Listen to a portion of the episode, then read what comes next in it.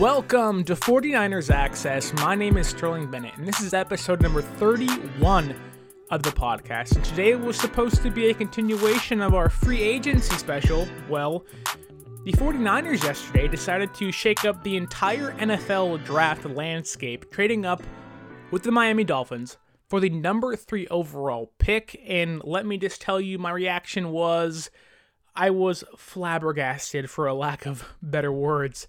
Uh, but joining us today to do so, to discuss the trade, the implications, the ramifications of the trade, he does a masterful job covering the 49ers for The Athletic. It's Matt Barrows. Matt, it's honestly laughable how things kind of worked out in our favor for today. You mentioned it off the air.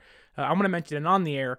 Uh, we had to reschedule two times this podcast, but every single time we rescheduled, news broke, whether it was Tartan K1 resigning or it's this massive Niners trading to the third overall pick. So I really appreciate you joining us today and arguably one of the crazier weeks of the Niner offseason thus far.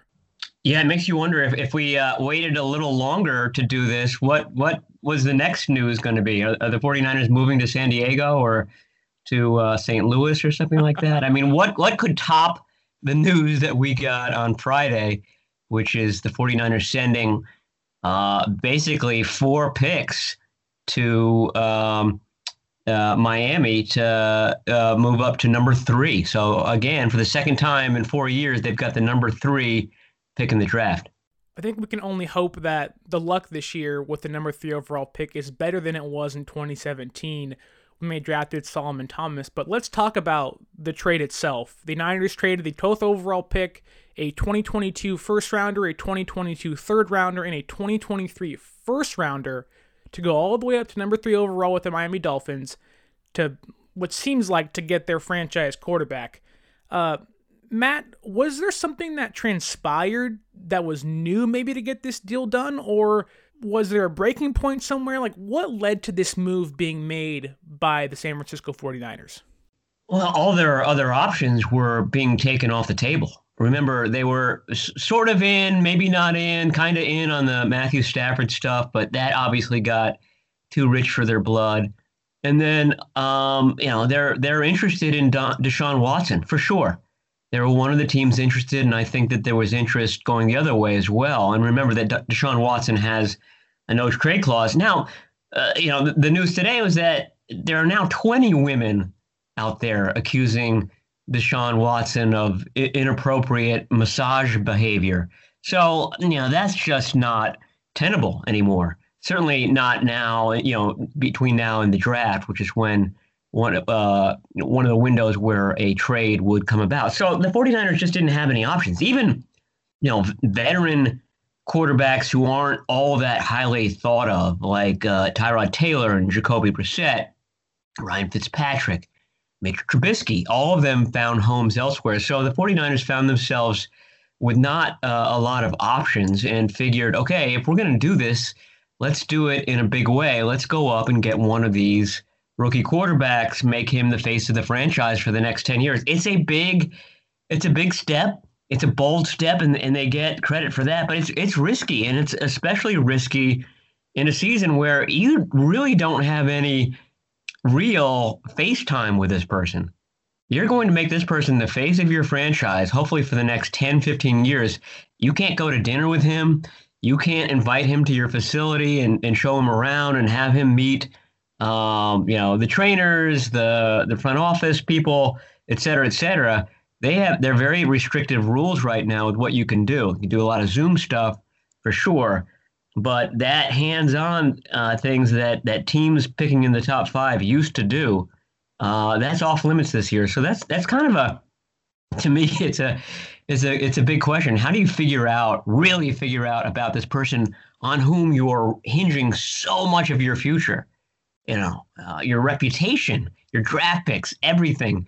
Um, in this uh, in this climate that we're in, so it just kind of makes it another element of risk, I think, uh, makes it interesting, but uh, makes it a, a, bigger gamble. Well, you mentioned Deshaun Watson, and as we detour away for a second, do you believe that if the Deshaun Watson allegations weren't out there, the Niners had a pretty good chance of acquiring Watson? Well, I mean, you look at this package that they sent for number three. That that gives you the the framework of what they were willing to give up.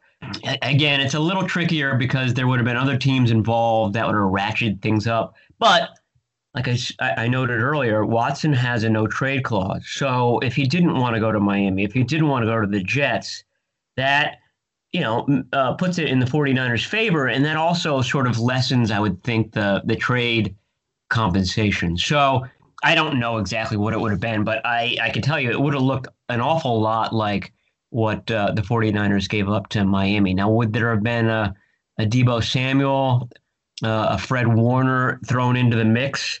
Um, I'm sure the Texans would have loved that uh, again, but it would have been haggling, and there would have been, you know, the third party, Deshaun Watson, uh, able to kind of uh, voice uh, you know, put put his uh, voice into it as well. So it, it's hard to say, but like I said, would have involved probably the the 2022 and the 2023 first round picks. Well, you mentioned that the Niners had been kind of they've been in the, the, the Matthew Stafford market, they had been in the Brissett and the Tyrod Taylor and the Watson markets. Adam Schefter reported yesterday that the Niners have been talking with the Bengals, the fifth overall pick, Atlanta at the fourth overall pick, and of course, they trade the action made for the third overall pick with Miami. Um, as all of the quarterbacks are coming off the market, was trading up this high to get a rookie quarterback the plan all along, or is this to a certain extent kind of the contingency plan, realizing they weren't going to get Watson, they weren't going to get Stafford, or someone like that?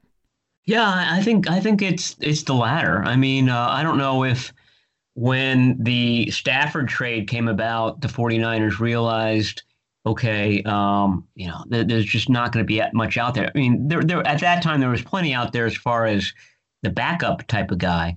Uh, there wasn't plenty out there as far as the guy.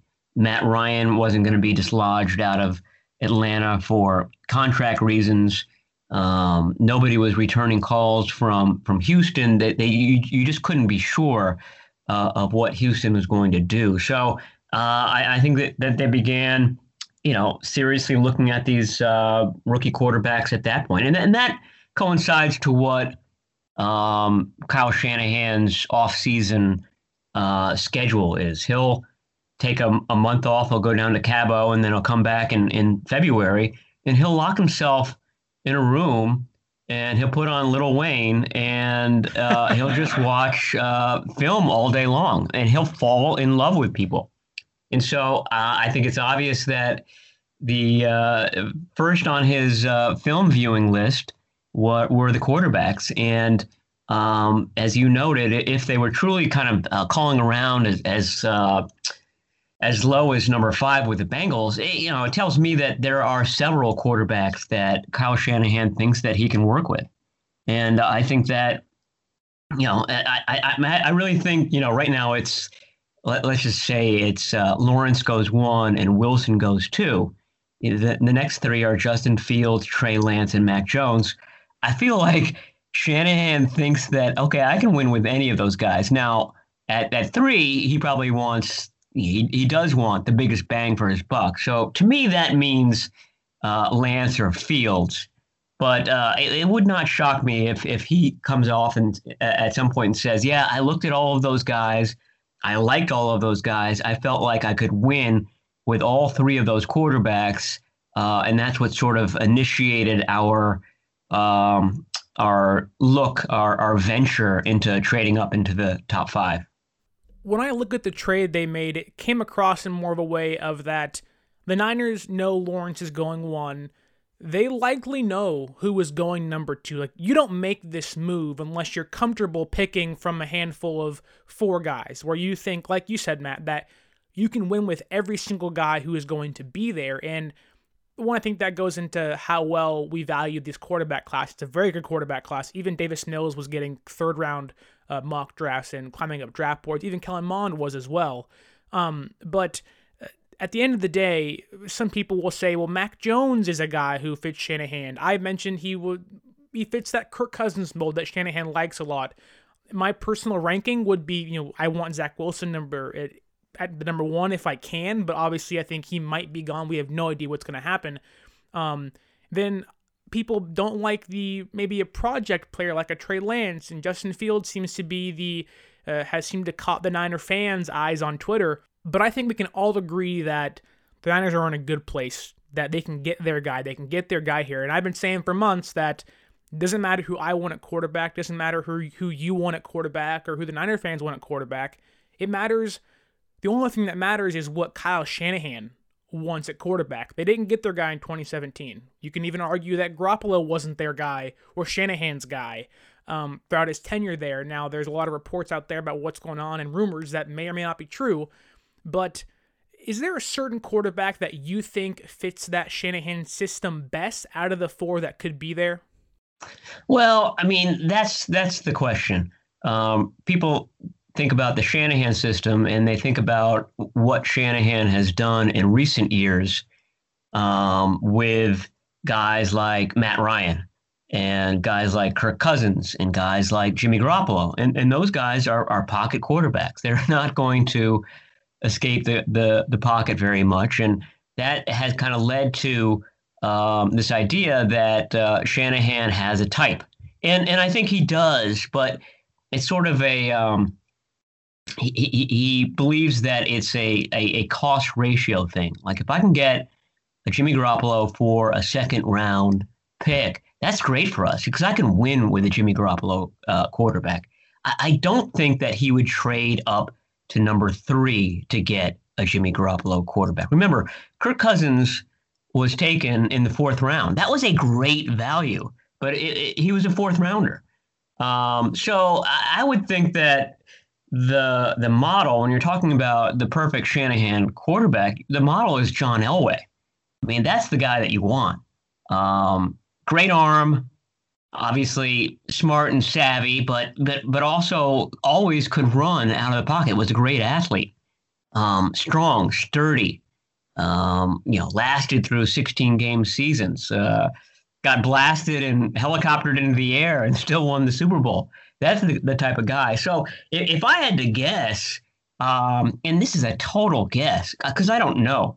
Like I said, I feel like he he can go a number of different ways, but I would think that Lance, out of all these guys, is the closest thing to that that Elway ideal that uh, that they had in, in the glory days of the 1990s in Denver. This is when Kyle Shanahan was growing up uh, bright-eyed, you know, young guy, kind of soaking it all in, and, and that's who he saw running that offense and winning Super Bowls. When I look at Trey Lance at North Dakota State, I saw Shanahan quarterback. Now again, maybe not the the the Kirk Cousins mold, but I, I saw a guy that looked like someone Shanahan would love. He ran a very similar system at North Dakota State. Now, granted, uh, a lot of quarterbacks have a, kind of adapted that system, and Shanahan has taken from that as well. Um, but I want to talk about Zach Wilson for a second and kind of the Zach Wilson truthers. Uh, there was reports that Adam Peters was at the BYU game when they were playing. I think it was Boise State, um, and that caught wind uh, for almost the entire season. Zach Wilson has, has has been the quarterback Niner fans have wanted. If Garoppolo is no longer going to be there for since like week four, is there any chance at all that the Jets keep Sam Darnold and somehow Zach Wilson does fall to the Niners, or do you think in your mind, knowing that the Niners didn't trade to two or uh, made the trade to three, that it's kind of a foregone conclusion Zach Wilson is going to New York?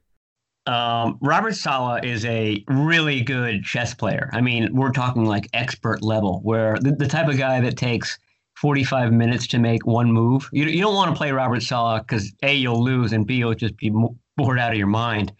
Uh, so he has not revealed who he's taking it to. No, nobody knows. the The assumption is that he's taking Zach Wilson, and he was there. And uh, Mike LaFleur, his uh, uh, offensive coordinator, was there in Provo yesterday, and uh, the GM Joe Douglas was there too. So uh, that's a show of force that suggests that he's uh, that they're taking Wilson. But the 49ers sent their top three college draft guys too. Um, you know, so if they if they were certain that the the Jets were going to take Wilson, I'm not sure that they would have even bothered to to send at least that uh, that caliber of uh, triumvirate out to Provo. So I, I, think there's still some question. Basically, is what I'm saying. And you know, let's say it's a 10% chance that Wilson is still there at three.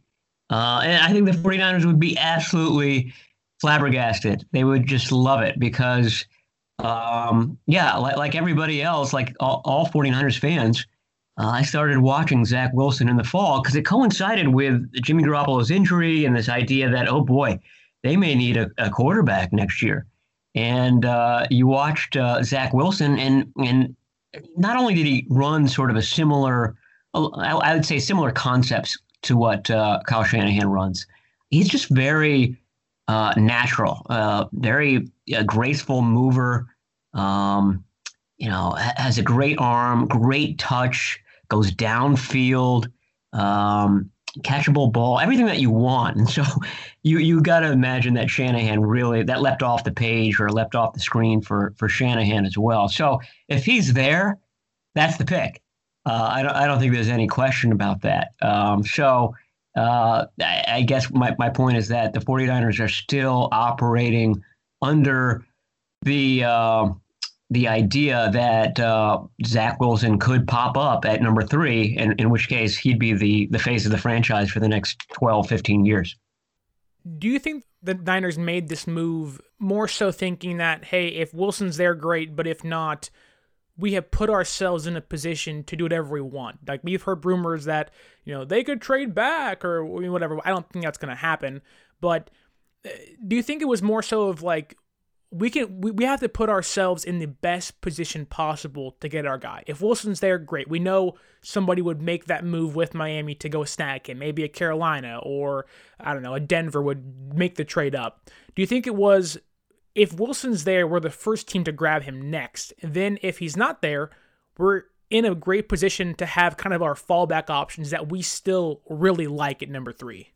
Yeah, I think that's exactly it. I mean, look what happened later in the day um, Philadelphia, who was at six, moved into the 49ers' old position at 12. So the 49ers could have d- done a deal that wouldn't have been as costly, probably, uh, with Philadelphia and, and ended up there. I mean, if they really liked Mac Jones, then maybe they would have just uh, jumped up to, to six. But you're right. Moving up to three gives them total command of, uh, you know, the, the, the next uh, three quarterbacks to go off the board. Um, so again, I think it, it just kind of shows that there are multiple options out there for Kyle Shanahan. And it shows that he's finished grinding. Um, he's done all the tape study and he has a very good idea of what he can do with at least two of these uh, next three quarterbacks that, that might come off the board if the first two are Lawrence and Wilson. I don't know if you've been on Twitter the last, you know, 24 hours. I'm sure you have reporting stuff and, and, and, doing your job with the athletic. But Niner fans have been all over Justin Fields. That's the guy they think, because I'm sure they're assuming, like many of us are, that Zach Wilson's going to be gone at two. Justin Fields is, in their eyes, the next best quarterback on the board. But we saw the QB collective this offseason kind of post some stories or post photos of Shanahan and Fields at uh, a, a quarterback camp Shanahan is heavily involved in and doing drills with Shanahan. And while it might be a very thin connection, do you think that that may have Shanahan's relationship with Fields being a young quarterback in high school and in college, him knowing him somewhat, may have uh, and and uh, kind of a defining factor in the decision to trade up and the ultimate uh, player and who they select? Well, I mean, it is thin. I mean, I think Fields was in high school when those photos were taken. So, um, and there were a lot of other guys in those photos too. I think Tua is, is out there as well. Um, but yeah, I mean, the the whole quarterback collective idea is based on basically the way the the, the Shanahan, not just the system runs, not just the offense, but sort of the the Shanahan culture of uh, you know these were all young um, assistants who were together in Washington 10 years ago uh, who are basically running this this collective this this academy. So the fact that that fields has been a part of that means that he's already familiar with not only the the offense but the but the culture and the philosophy as well. So um, you know that, that is a leg up. I, I don't know how intimately shanahan will know a, a justin fields. I think he'll know that fields came through the collective but you know during those sessions, Shanahan, I don't know if he's there for more than a day.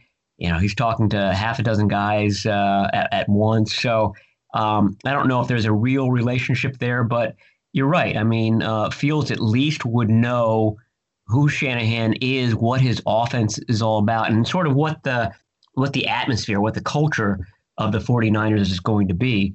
And um, yeah, I mean that, that that can only help, I would think. I don't think it sways it really one way or the other. I think it, it's all about Shanahan in the film room. That's that's what this boils down to more than anything. Because, like I said, they can't they can't go to dinner with a guy and get to know him, break bread, and ask him about his family, all that stuff. They could do that over Zoom, but um, you know that's that's a bit limited, I would think. So, um, um, like I said, it, it, this all boils down to what Shanahan saw in those dark hours in February when he was locked into his film room at the 49ers facility. One player or one former player, one person now in the media that a lot of fans kind of keen their eyes to and kind of, you know, make sure their ears wander his way a little more than others is Chris Sims because of the connection he has with Shanahan. And yesterday, along with Matt Maiocco, they both mentioned Mac Jones. Now, we talked about Mac Jones a little bit here um, but do you think there really is any connection between Sims's oh Mac Jones fits best here and what Shanahan actually wants to do? I know fans like to make that connection of well Sims and Shanahan are so close, but at the end of the day, is, this is ultimately Shanahan's decision. And I'm sure he wouldn't want Chris Sims leaking that out there or even putting it out there for the sake of, you know, we're friends, that's what we're to do. Yeah, I mean, I've always kind of, like you said, tuned my ears to to Sims because I thought that there must be some sort of um, you know chit chat between him and Shanahan, and so you know, uh, Pro Football Talk has been leading the charge of the Garoppolo's got to get out of there. The 49ers are unhappy with Garoppolo, and I always felt like, boy, you, you have to listen to that just because Sims is is there in the room. Um, but uh, like you said, I, I don't think that Shanahan is giving away any secrets before the draft. I think this is based on Sims knowing who Shanahan is, what Shanahan likes, who's Shanahan, who Shanahan's quarterbacks have been, and then watching these guys in action. And Sims is absolutely right. I mean, Mac Jones fits what Shanahan has had. Um, you know, he's really good in the pocket. He throws the ball all around the field. He doesn't make mistakes. He's got enough arm, uh, enough movement skills, but I mean, is enough enough when you're trading away two future first round picks and going up to the number three pick? Um, my thought is that if you're doing that, you want something more. You're shooting for the fences. You're not shooting for status quo. Um, you're shooting for that John Elway type, and, and that's why I I'm hedging towards uh, Trey Lance uh, because there is that that that strength. He's a powerful guy. Um, there's athleticism. He can beat you with his legs. He can beat you with his arm. He ran a, a pro style system at uh, North Dakota State. Yes, North Dakota State is not playing uh, LSU and Arkansas and Florida each week. Uh, the caliber of competition is much less, but um, th- there was there was still a, a pretty impressive offense. That's why they won all those games, and, and Lance had to operate it. He had to, you know, point out the Mike. He had to do the protections. Um, he took snaps from under center. I can't tell you how odd it is to watch a college player and then you see him and he's like tucked up under the center. It, somehow it seems strange. Like, well, what's he doing up there? Uh, my point is that he ran a lot of the play action stuff and did it well.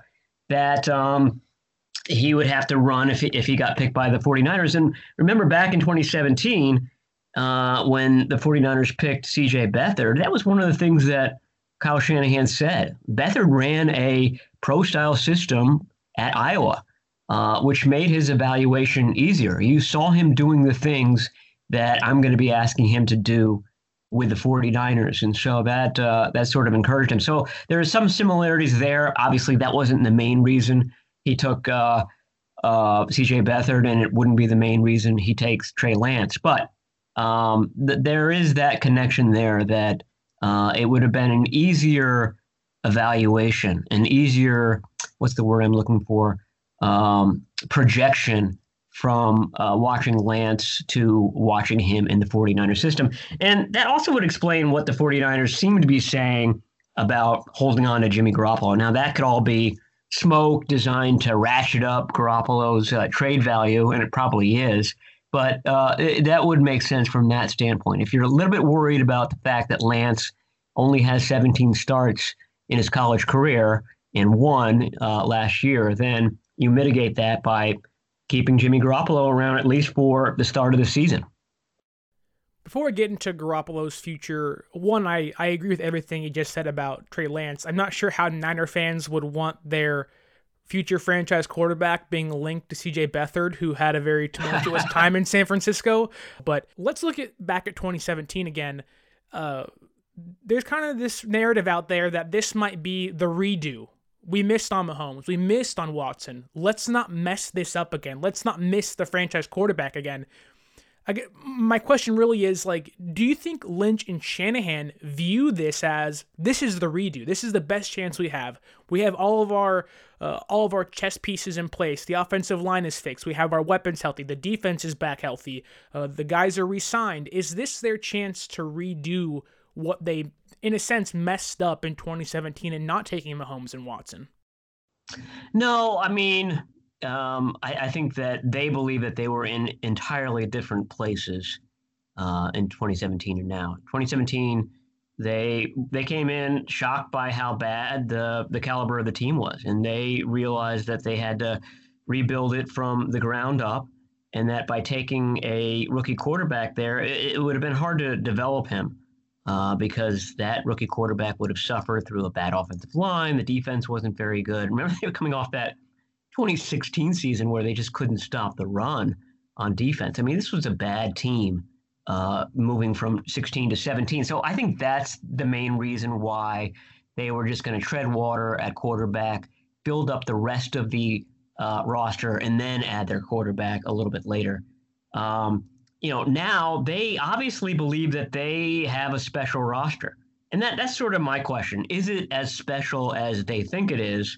Um, because, you know, they're they've given away their 2022, 2023 first round picks. This is a team that now thinks, okay, we're going to be picking in the late 20s, hopefully the early 30s in the next few years. So these picks are not going to be as valuable anyway. So let's give them up and get our quarterback. That's the only thing that's missing from this otherwise really superior team that we have. And and maybe they're right.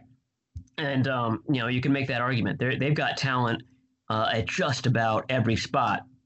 The issue, of course, is that that talent has been um, soaking in the in the in the cold in the hot tub, in the training rooms, on the sidelines, watching from above through a lot of these games. So that's that's the one big question mark. But they feel like if they can bring in a quarterback and maybe bring that quarterback uh, along slowly in 2021, after that they're they're going to be the team to beat uh, in, in the NFL. So I, I, think that's what their philosophy is. That's what they're thinking right now.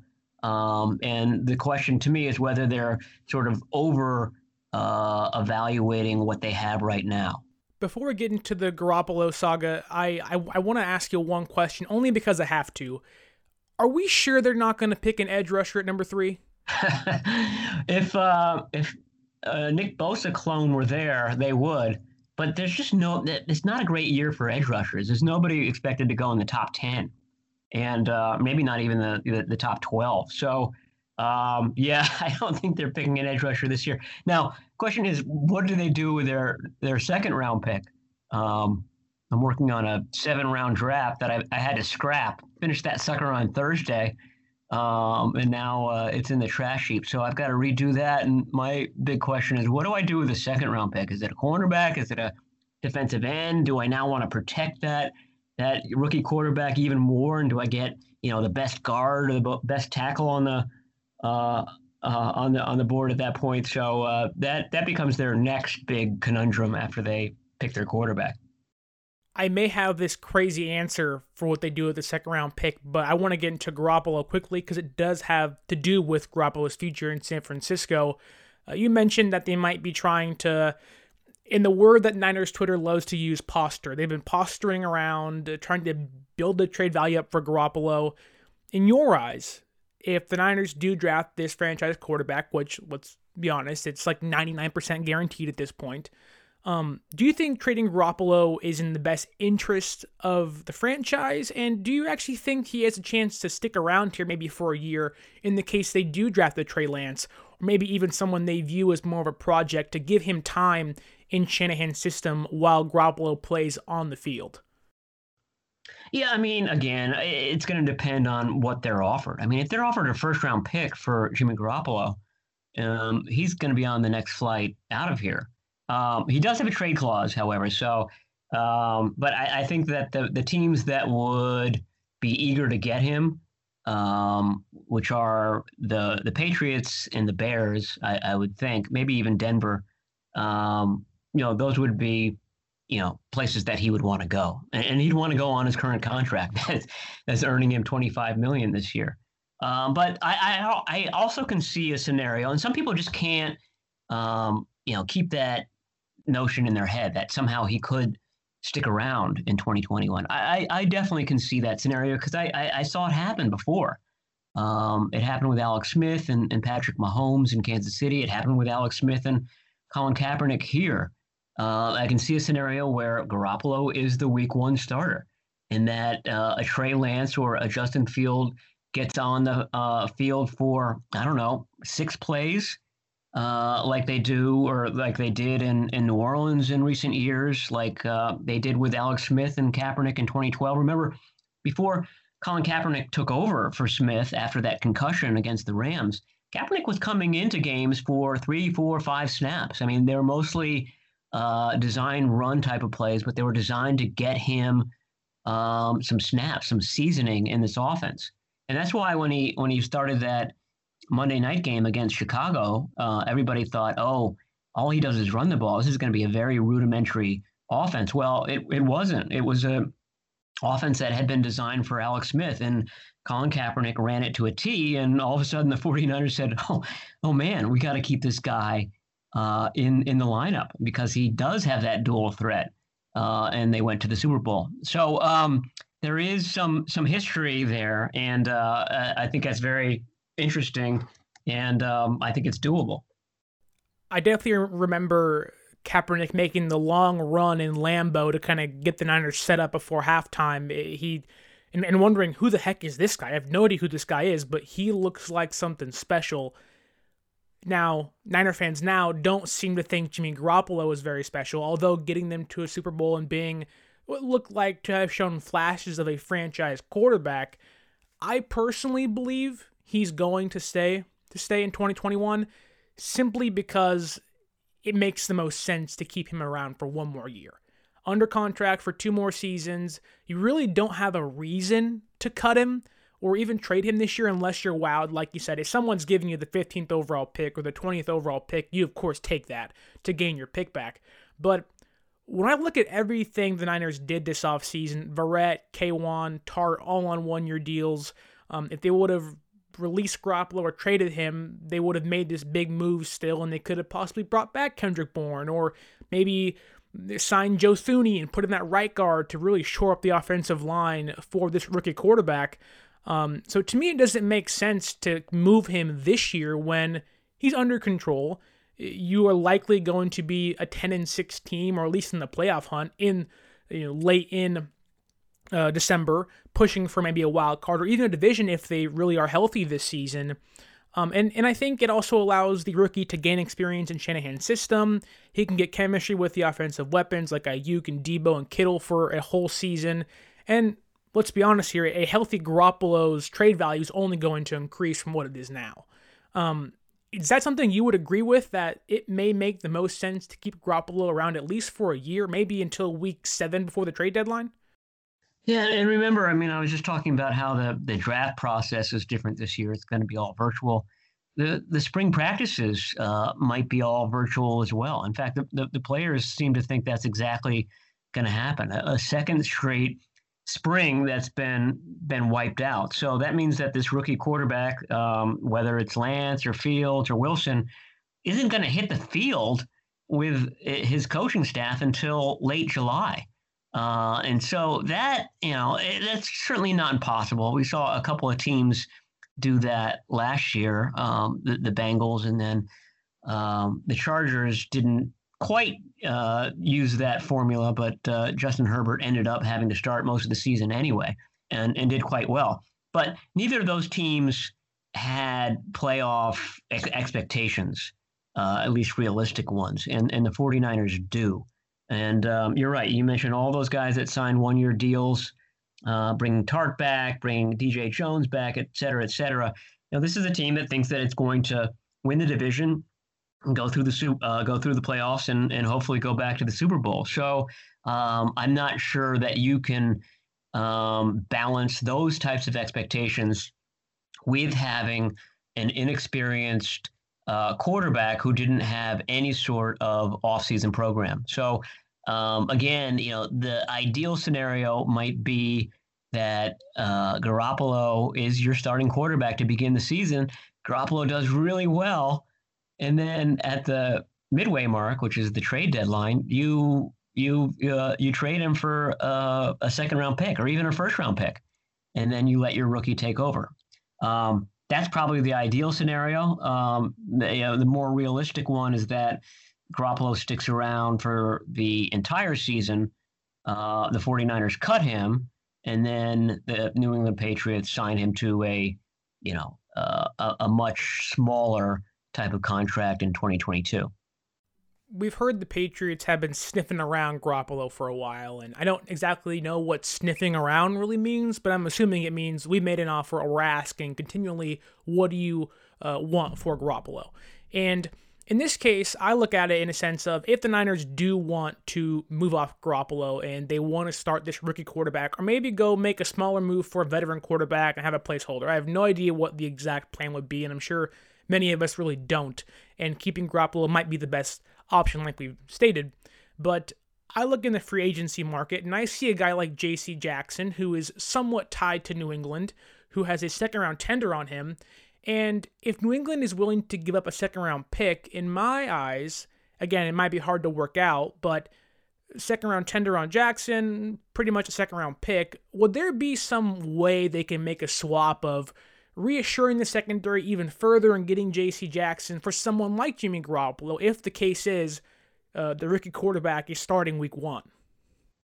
Yeah, I mean, um, New England would be the the primary trade candidate, and, and some people have said, "Oh well, they they signed Cam Newton. That that means that they're off of Jimmy Garoppolo, or that they've given up on Jimmy Garoppolo." That's that that's not the the uh, the Bill Belichick philosophy is to always have players competing for spots, and they didn't have that last year, really, at quarterback. So um, you know, the war. I don't have any good sources in New England, but uh, people who know Belichick say that um, uh, finding or acquiring Garoppolo is definitely still something he wants to do, and he would love to have Garoppolo and Cam Newton uh, duking it out for the starting spot this year. Now, I, I would um, imagine that they would want that sooner rather than later um, before they go into the draft and, and, and may have to make a decision on one of their picks. So that's sort of the interesting part that teams. The, the the the trade market for Garoppolo will never be hotter than it is right now because teams will go through the draft. You mentioned the the Kellen Monds, the the Davis Mills, there's going to be at least uh, what are we up to? Seven, probably eight quarterbacks taken, and so some of those teams will just not be as interested, or certainly won't be as interested in giving up as high um, as compensation as they might be in March, as they are in late April. Sticking with Garoppolo for one more second, there seemed to kind of have been this this looming dark cloud over him and over the relationship between Shanahan and Garoppolo all this year. We saw maybe a little more frustration out of Shanahan. Now maybe that was due in part to something we didn't see on the field, but he was throwing the the playbook up in the air or throwing the the the sheet he has, and maybe showing a little more outward frustration towards certain plays that were taking place. Um, was there a breaking point between their relationship? Is the relationship frayed to a certain point of maybe Garoppolo says, I don't want to be here anymore? Like, was it the Super Bowl where there was nine minutes left and they didn't get it done? Now, granted, you can say that, that wasn't entirely on Garoppolo, and I think I'd be in that camp.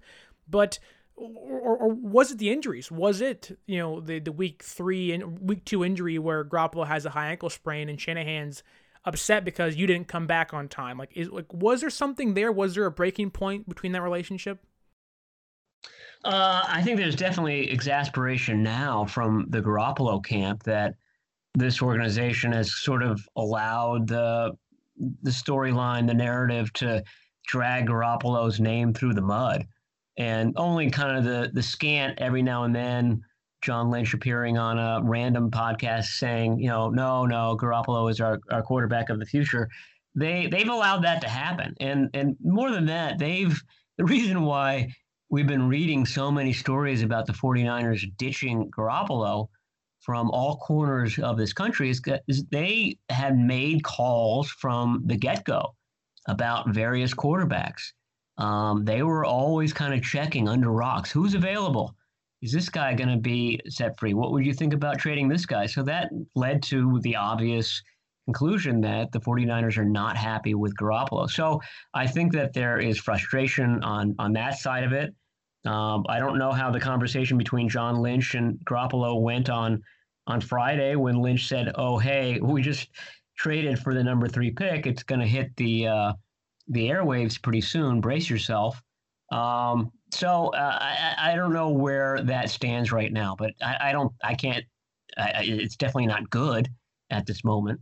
Um, and and I got I got a vibe during the season where uh, and this happened back when Alex Smith was the quarterback. And this was the reason why there was a huge rift between Alex Smith and, and Mike Nolan. Remember when Alex Smith had his shoulder separated? I mean, this guy's shoulder was literally dangling out of its socket. And Mike Nolan seemed to think that, oh, just rub some dirt on it and get back out there. You're the quarterback of this team. You need to uh, uh, you need to lead. And it was just such an unrealistic sort of meathead notion, uh, but it truly drove a wedge between quarterback and head coach, and you know resulted in Nolan being axed a few years ago. I got that same vibe, certainly not to that degree, but frustration from Shanahan that um, Garoppolo wasn't on the field after that initial high ankle sprain. And um, I think it was obvious that they kind of pushed him out there before that high ankle sprain was fully healed. And I, I don't know whether uh, Shanahan realized that, and that's why Garoppolo never made it back into the lineup, or uh, it was coming from Garoppolo that he didn't didn't want to get back into the, the lineup because it didn't help him any, uh, especially on a on a team that was going to miss the playoffs. But I think that there was something going on there because we were told – time and time again, oh yeah, Garoppolo's got a, a good chance to come back before the end of the season, and he never did. Uh, so something changed and all that. Um, I don't know if it's still an issue, but yeah, that's those are the types of things that can uh, become problematic between head coach and uh, number one quarterback. Kind of wrapping this thing all the way back around. Earlier, you mentioned with Garoppolo, the the Niners wanting to move off of him and how they're, they're in a certain extent that they, this may not have been the plan all along. The, the plan may have been Stafford first and Watson. They were kind of checking the options off of their list. Um, I know John Lynch said yesterday he talked to Garoppolo and they had a communication, and you just mentioned that as well. But how transparent have they been with him throughout the entire process? They mentioned it two years ago when they were going after Brady that he knows what's going on. We've been continually speaking with him about our plans and he fits in them. And they've said the same thing here that Garoppolo fits in our 2021 plans, at least, you know, for this season. Um, how transparent have they been with him? And do you think this may have somewhat blindsided him after maybe seeing Watson being off the radar for San Francisco? No, I don't think so. I mean, like I said, this was a team that was lifting up every stone to see if there was a quarterback possibility in there. And, and uh, again, I think that's why he's probably frustrated with them. Um, but I think that also means that he realized that they were going to come up with some sort of plan here. That um, it wasn't just going to be Jimmy Garoppolo and and really no one else competing for that spot. So I, I think he realized. I, I don't know if he knew what the outcome was going to be, but he realized there was going to be some major um, change up in in the quarterback room, and, and this is it. So um, and and they have been transparent with him, and and he said that last year that he ultimately was not unhappy about the Tom Brady dalliance, even though he had just had really uh, the best quarterback season for a 49er um, in in 15 years, really, since Jeff Garcia.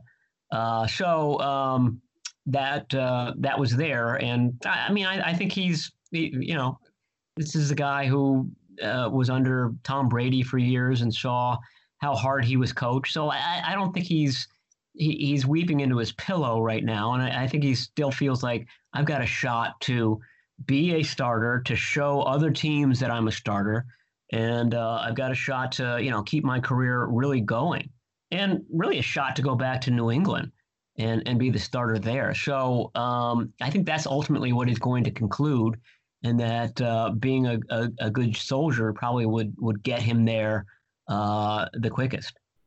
The one thing I will say is it seems like Garoppolo has handled all of this with uh, the amount of respect and uh, humbleness, and he hasn't said anything. He hasn't come out and said, I'm frustrated, like many quarterbacks have in the past. It seems like he's handled this uh, the best way you possibly could, at least from the outside looking in. I have no idea, and many of us have no idea what's going on inside the front office and the franchise, but I want to focus on the Niner faithful with our last question for today, in that a lot of Niner fans have a, a very emotional connection to Jimmy Garoppolo because of the 2019 season, because of the hope he gave in 2017, the ACL tear in 2018 that ultimately ended that season, or any chance they had to go to the playoffs that year. He comes back in 2019 and he leads them to this amazing season that looks to be ending in glory in a Lombardi trophy, and then it ultimately crumbles in front of all of our eyes. Then 2020 happens. He's re injured again. The rookie quarterback conversations are happening. The Staffords, the Watson, like I've mentioned a lot in this podcast. Um, do you think there might be some part of the fan base that has mixed feelings about Lynch and Shanahan if Garoppolo is let go of eventually and because of the emotional connection they have with him? Yeah, I mean, I, I think that there is. I mean, when when Garoppolo was traded here in 2017, it was as if the Beatles had come over from Europe. I mean, people were losing their you know what over it. I mean, there was a lot of excitement, and it kept building with every. Remember, he he won those last five games of the season, so with every win, it just ratcheted it up even more. And so I, yeah, that that that naturally is going to kind of uh, build an emotional connection. And you know, I, I, think you can make the argument that really, you know, people are are are blaming Garoppolo for being injured uh, this last season. Well, he got nailed in the back of the leg by Quinnen Williams. You know, 325 pound defensive tackle um, because he was not blocked. Um, so eh, I don't see how that is Jimmy Garoppolo's fault. So he, seems to be taking a lot of blame for being injury prone I'm not sure a lot of quarterbacks, you know, survive that hit without, um, you know, missing a few games. So um, it's unfair, but that's what this this business is. I mean, he had a chance to rise up and and win the the Super Bowl, and it, just did not, um, you know, rise to the occasion. And I, and I think that's probably the root of a lot of fans' um, animus towards him Is that there was there it was the Super Bowl was on the line, um, and and we had seen him do that in in previous games, and in this one it just didn't happen. And whether that's fair or not, uh, you know that's that's the way it goes, and and I think that's probably why the 49ers are are ready to move off of him because he did seem to get a little small when the game was at its biggest. And um, I don't know if you can ever sort of reconcile that dynamic. Now, the only way he comes back from that is if, you know, like we said, the scenario is that he starts the season week one and he just goes nuts. He's awesome. And by the way, this is exactly what happened with Alex Smith in, in 2012. Alex Smith knew full well that uh, he was not the long term choice for the new regime, the Harbaugh, Greg Roman, Trent Baalke regime in in San Francisco, but he knew that if he took his chance and ran with it, he could really kind of change people's eyes. And he was having a fantastic 2012 before he got hit by Jo-Lonn Dunbar and suffered a concussion. So um, I bet that's what Garoppolo's uh, thinking right now. I'm just going to, you know, win the whole damn thing. That's the only thing I can do. Uh, be an awesome quarterback, win games right out of the chute, and make this a very, very difficult decision for the San Francisco 49ers. Well, I can say and tell you the exact story of where I was when Garoppolo got traded to San Francisco. I was in my my uh, communications class. I was sitting in the back. I got the the notification from Bleacher Report Garoppolo's going to San Francisco. I immediately stood up and yelled, "Let's do this thing!" Like there was an emotional connection I immediately had with him, and while it does suck to see him possibly be out the door this year, even by Monday for all we know, uh, I think Niner fans will love him or hate him. They're going to respect what he did for the franchise, and and I think Garoppolo going out there and, and lighting it up for week one, two, however long he's here, and I mean for all the, the year's been so crazy. Garoppolo can go out there gunslinger style and win the Super Bowl for all we know. Again, it probably won't happen, but you never know. Uh, but with that said, Matt, I want to tell everybody that they can follow you on Twitter at Matt Barrows and be sure to check out Matt's work on The Athletic. I just bought my subscription last week and I can tell you I'm already using it every single day. Ton of great work on there from Matt, even David Lombardi. You guys are putting out great work constantly. If you aren't subscribed, uh, please go subscribe to The Athletic. Uh, it's really a lot of great work by a lot of great people over there, including Matt. And Matt, we want to tell you one more time, we really appreciate your time, and we hope to do this again soon. All right, thanks for having me on, Sterling. I appreciate it. As we send Matt off to do the amazing work he does for The Athletic, I want to let you know if you are wanting the latest Niners news, rumors, updates, reports, you are going to want to follow us on social media. Instagram is at 49ers.access, Twitter is at 49ers underscore access is going to be a long month before the NFL draft. A lot of speculation who they're going to pick at three, who they're going to pick in the second round. Where's Garoppolo going? Is he staying? Is he going to New England, Chicago, Denver, maybe? Who knows? You are going to want to follow us on social media. Again, Instagram, 49ers.access, Twitter, 49ers underscore access. Don't forget to like, share, subscribe, leave a review on this podcast. My name is Sterling Bennett. This has been the 49ers Access Podcast, and until next time, stay faithful.